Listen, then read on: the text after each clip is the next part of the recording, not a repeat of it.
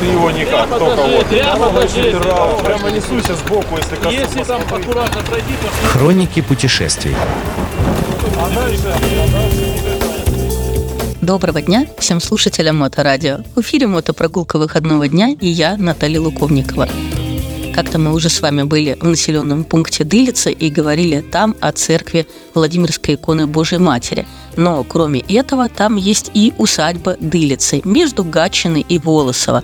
Первые сведения о поселке вообще датируются 1499 годом, а в 1617 году Дылицы оказались среди населенных пунктов, которые были отданы Швеции по итогам мирного договора. В 1712 году селение было даровано князю Волконскому.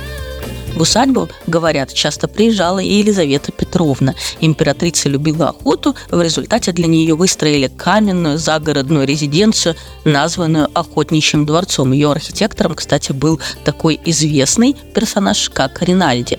Охотничий дворец окружал парк в регулярном стиле, разделенный дорожками на пять сегментов. Вероятно, те руины, которые можно обнаружить, это остатки именно этого здания или какого-то подсобного сооружения. Впоследствии Елизавета Петровна презентовала усадьбу жене своего племянника Екатерине, которая, став императрицей, подарила ее камергеру Шкурину.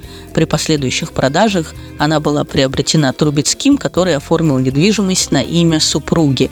И по указанию Трубецкой поместье стало называться Елизаветина в память о Елизавете Петровне.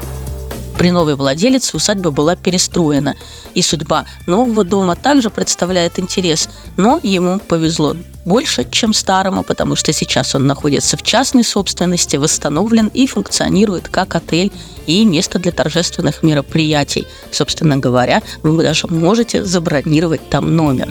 Вот такая вот история о двух домах и двух императрицах. Но вы можете поехать посмотреть в Дылице и церковь, и эту усадьбу. А с вами была я, Наталья Луковникова.